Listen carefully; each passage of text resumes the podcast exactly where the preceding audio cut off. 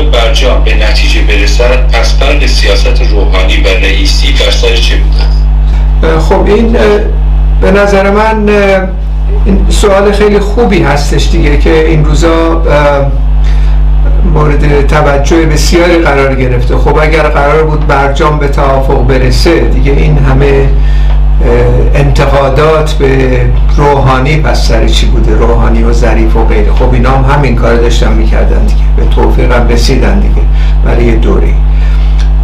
و همچنین نکته دیگه مهمتر اینه که اگر روحانی به غیر از دستورات خامنه‌ای چیزی دیگه رو اجرا کردند، یعنی پس بنابراین خامنه‌ای پشت سر این بوده، چراغ سبز نشون داده در اون دوران.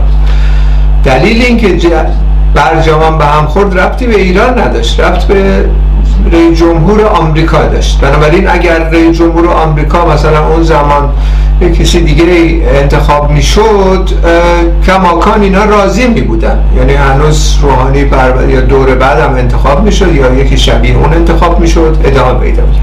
پس این ماجرا سر چی؟ اگر اینا برجام نمیخوان، این انتقاداتی که به روحانی میکنم سر چی هستش؟ و رئیسی هم خب به هر حال الان عملا همون حرف میزنه دیگه. خب برای اینکه این این موضوع رو پاسخ بدیم خیلی مهمه که ما ماهیت رژیم رو یه مقداری بررسی بکنیم که این چه نوع ماهیتی داره این رژیم. این رژیم یک رژیم متکی به سلسله مراتب شیعه هستش که عموما از اصطلاح تاریخ تورانی برخوردار هست در داخل هیئت حاکم ایرانی که متکی بوده به امپریالیسم.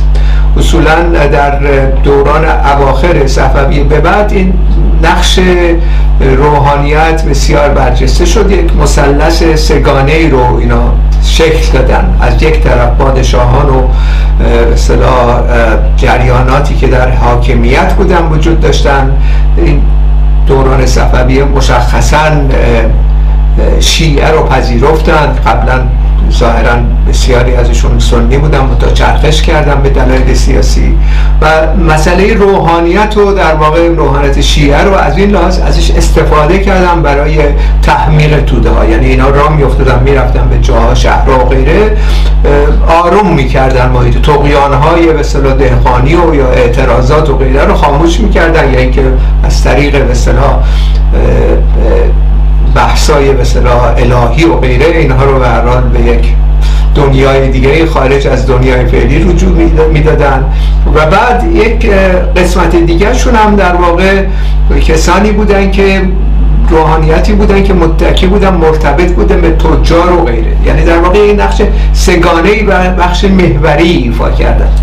در دوران قاجاری مشخصاً ما شاهد این هستیم که این روحانیت در یک مقداری مرتبط میکنه خودش رو به حتی امپریالیسم، یعنی در واقع وقتی که بسیار دماغ امید دور زده میشه و سرمایه‌داری به شکل جهانی شروع میکنه توسعه پیدا کردن، راه های تجاری ایران از میان میره به تدریج، یعنی مثلا جاده ابریشم و غیره که وجود داشت، سری تجارت مثلا ادبی شروع شده بود در داخل ایران در اون دوران که اینا از بین میره به دلیل رقابت با راه های دریایی. در نتیجه در یک همچین شرایطی امپریالیسم در واقع و سرمایه‌داری رو از بالا تحمیل میکنه در مشخصاً اواخر صفویه و قاجاریه داخل ایران. ما در واقع در داخل ایران یک بچه تولید آسیایی داشتیم برای هزارها سال. پس از اینکه امپریالیسم از طریق ارتباطات بین‌المللی خودش رو مستقر میکنه، سرمایه‌داری تحمیلی در جامعه ما به وجود اومد و اون زمان هم اینها شروع کردن در واقع تایید و همچنین از خادمین امپریالیسم بودن و از این لحاظ یک مثلا تاریخچه مشخصی دارن، اما در هیئت حاکم همواره بودن و مرتبط به امپریالیسم. همونطور که اشاره کردم کودتای بیست و هشت مرداد و اینا تایید کردن و کمک کردن که شاه به قدرت برسه. پیش از اونم در انقلاب مشروطیت نقش ارتجایی ایفا کردن، مشروع خواهان و غیره، بهبهانی و اخوذالله نوری و غیره اون زمان بودن. خب اینا در واقع یک بخشی از هیئت حاکم است، اما یک سبک کار اخصی دارن. اینا در واقع اتفاقی که افتاد در دوران هزار و سیصد و پنجاه و هفت ما شاهد وسیع ترین اعتراضات و اعتصابات دعی بودیم در داخل ایران. یعنی در واقع شرایطی بود که میتونست کل نظام سرمایه‌داری سرنگون بشه، که اینها به نج... بازم از طریق همین ارتباطاتی که داشتن اینها رو بازگردوندن و به حاکمیت رسوندن. خب شاه هم خواستن، اونم رفت و از این نقطه نظر یک فصل نوینی آغاز شد و یک رژیم نوینی با اون سابقه ای که برشمردم، سابقه اخص، اما برای حمایت و تثبیت همون دولت سرمایه. یعنی در واقع اینجا ما از نقطه نظر تئوریک، از دیدگاه مارکسیستی در واقع ما ولی که خوب این ماجرا رو متوجه بشیم، یه تفاوتی باید قائل بشیم بین مفهوم دولت، state به انگلیسی، و رژیم، حکومت، government. تحلیل‌های خود مارکس بهش اشاره میکنه در نقدی که به هگل می‌نویسه از اون زمان. دولت ها یک پدیده پایداری هستند، پا، پایدار رو با سنت تاریخی هستن، سالها میمونن.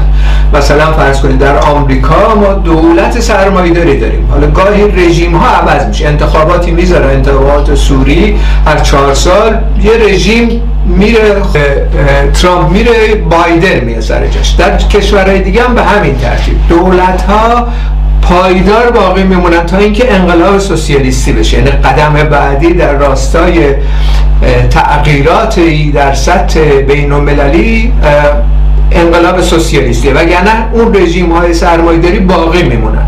و این رژیم سرمایه‌داری که در ایران باقی موند، این بار رژیم شاهنشاهی رفت، سرنگون شد و یک رژیم آخوندی، رژیم سلسله مراتب شیعی از اون سابقه سیصد سال به قدرت رسید. خب این سبک کار خودشونه دارن اینا. این سبک کار به این ترتیبه که یک سلسله به اصطلاح از طریق معاملات و از طریق زد و بند و از طریق فشارگذاری روی امپریالیسم و گرفتن امتیاز بیشتر و غیره عمل میکنن. و از نقطه نظر تئوریک دولت سرمایه‌داری در داخل ایران در دوران فعلی در چهل سال گذشته با رژیمش آهنگی و انطباق نداره. یعنی معمولا رژیم حتی در کشورهای جهان سومی که دیکتاتوری نظامی ما داریم، یه دولت سرمایه‌داری هست، یک رژیم اختناق‌آمیز استبدادی هست، اما این رژیم و اون دولت با هم همخوانی دارن، در انطباقن با هم دیگه، با هم هماهنگ میکنن. اینجا ما مشکل اساسی که در ایران در چهل سال داشتیم اینه که این رژیم انطباق نداشت با اون دولت سرمایه‌داری، مدام در حال تلاطم و دعوا بود و از دل خود این رژیم سلسله مراتب شیعه از ابتدا یک جناح اصلاح طلب بیرون اومد. جناح اصلاح طلب یعنی جناحی که میخواد انطباق ایجاد کنه بین رژیم رژیم سرمایه‌داری و دولت سرمایه‌داری. در ابتدا ما بازرگان و خود بنی صدر اینا رو مشاهده کردیم که نماینده این جناح اصلاح به اصطلاح اصلاح طلب بودن و بعد خب اقتدارگراها یا و یا اصولگراها به قدرت بیشتر رسیدند. مثلا خود سید علی خامنه‌ای بعد از اون رفسنجانی و غیره. در دوران آخر رفسنجانی خود رفسنجانی اصلاح طلب شد. این به اصطلاح منطق سرمایه‌داری در این کشورها این هستش که رژیم سلسله مراتب شیعه خانایی نداره، این باید خودش رو متحول کنه به یه رژیم سرمایه‌داری با هر به اصطلاح تزیینی که هستش، مهم نیست آخوند باشه، حمام بسر و غیره، متوجه این کارا رو بکنن. یعنی در واقع باید ارتباطات بین‌المللی داشته باشن و به اصطلاح معقولانه در جهان امپریالیستی عمل بکنن. پس از رفسنجانی هم خاتمی در واقع نماینده اصلی اصلاح طلبات شد دیگه. بعد یه سلسله اقداماتی انجام داد که این رژیم اون زمان منطبق شد با دولت سرمایه‌داری. و از اون پس هم پس از اونم که خب احمدی نژاد اومد، باید بازگشت به دوران اقتدارگرایی این رژیم که حالت مثلا شیعه و روحانیت و غیره و زدوبندهای مختلفی که ایجاد شد و این سرکشی هایی که ایجاد کرد این چنین شد. باز دوباره بر اساس منطق سرمایه‌داری مجددا یک اصلاح طلب بیرون اومد به نام حسن روحانی که اونم کنار رفت، حالا رئیسی اومده که مثلا اقتدارگرا. همین رئیسی هم و همین داستان خود خامنه ای هم اینا مجبورن برای اینکه موقعیت خودشون رو در جهان سرمایه‌داری و امپریالیستی حفظ کنن اصلاح طلب بشن. یعنی در واقع اصلاح طلب شدن یعنی اینکه این رژیم رو منطبق کنن با اون پایه به اصطلاح دولتیش. دولت سرمایه‌داری داریم، رژیم آخوندی نمیتونه این کارا رو بکنه، باید منطبق بشه به.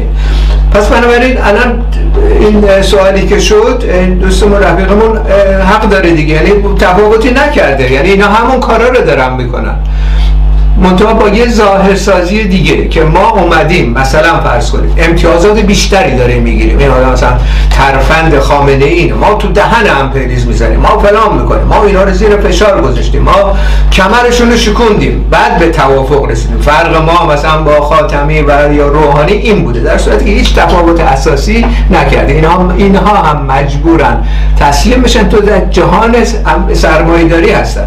این رژیم باید منطبق بشه به اون دولتی که در قدرت است. این دولت ها وابسته هستن از لحاظ اقتصادی، استقلال سیاسی دارن.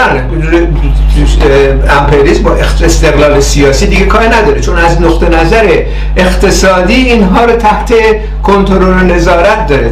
انحصارات تولید، وسایل تولید در دست این هفت تا کشور دوبله امپریالیستی است. اینها اجازه به اینا داده نمیشه که جهش صنعتی در ایران ایجاد بکنن، در نتیجه وابسته هستن اینا. و این ژستای به اصطلاح رژیم‌های اقتدارگرا و غیره خب به ناچار مبدل میشن به همون اصلاح طلبا. حتی در دوران همین آقای احمدی نژاد ما اواخرش دیدیم مشایی مثلا اصل کاری اون بود دیگه، سیاست گذار خود احمدی نژاد اون شد اصلاح طلب، هم سیاست های اصلاح طلبانان رو برداشت. بنابراین این تناقضی هستش که در درون این جامعه ما وجود داره. از یک طرف یه دولت سرمایه‌داری حفظ شده، از طرف دیگه یک رژیم آخوندی سلسله مراتب شیعی هستش که با ابزار دیگه میخواد اون کارا رو بکنه. خب این شدنی نیست دیگه، این باید متحول بشه به یک رژیمی که رژیمش منطبقه با دولت سرمایه‌داری. اما همین داستان رو خب خاتمی کرد دیگه، انجام داد. چرا پس این ماجرای احمدی نژاد بیرون اومد؟ چون اون جناح دیگه‌اش در واقع اومد اون روش کار رو تغییر داد در واقع، و این تناقض اصلی خود رژیم کنونی در این نهفته. و این ماجراییه که به این ترتیب میتونیم توضیح بدیم که اینها در واقع میرن که برن به دامن امپریالیسم، در واقع اینا چاره ای ندارن جز اینکه تسلیم بشن. و این حالا تسلیم شدنشو این آقا میگه نرمش قهرمانان رو. خب این شوخی داره میکنه دیگه، با نود درصد از مردم ایران داره شوخی میکنه، ولی اون ده درصد خب میپذیرن که ما بله کمر امپریالیسم و کمر بایدن شکوندیم، تمام امتیازاتی که خواستیم گرفتیم، امتیازات که معلوم نیست الان پشت پرده است، محرمان است، هیچ کی نمیدونه چیا دارن میدن و چیا دارن میگیرن. و یه سلسله توافقات عمومی هسته‌ای هست که اینو برجسته کردن، خود امپریالیسم هم برجسته کرده که مخفی نگه داره اون توافقات اصلی رو. و به احتمال قوی خب امپریالیست‌ها نمی‌دونن همینطوری هر نیازی که ایران رژیم داشت بهش بدن، اینا بر آلترناتیوهای خودشون هم گذاشتن، مثلا مجاهدین و و سلطنت طلب و رضا پهلوی رو اونجا گذاشتن، میگن اگه خب مواظب نباشه میریم سرنگون میکنیم. اینا وحشت دارن از سرنگون شدن، یعنی یکی از اساس درخواستاشون در هر مذاکره اینه که ما رو سرنگون نکنید و ما تسلیم میشیم، هیچ مشکلی نیستش، ولی بیرون میریم میگیم کمر شما رو شکوندیم. امپریالیسم میگه اوکی بیرون برید بگید کمر ما رو شکوندید، متأ این امتیازات رو باید بدید، اصلا روال عادی رو طی بکنید. از این لحاظ این شرایط به این ترتیب میتونیم توضیح بدیم بدیم. این مجبور اصلاح طلب بشه، حتی این رژیم اقتدارگرا. حالا در یه همچین شرایطی خب ما با یک اصطلاح چشمانداز دیگه ای از نقطه نظر جنبش کارگری میتونیم مواجه بشیم، نه اینکه صد درصد، ولی خب به هر حال این شرایط داره آماده میشه و مسائل جنبش کارگری هم یه مقداری خب اگر این متحول بشه، این وضعیت برجام تحقق پیدا کنه بار دومش که احتمال قوی چنین خواهد شد، ما شاهد یک سلسله روابط متفاوتی خواهیم شد و تا حدودی وضعیت دخالتگری و تدارک انقلاب تسهیلات درش به وجود میاد برای دور آتی. متشکرم.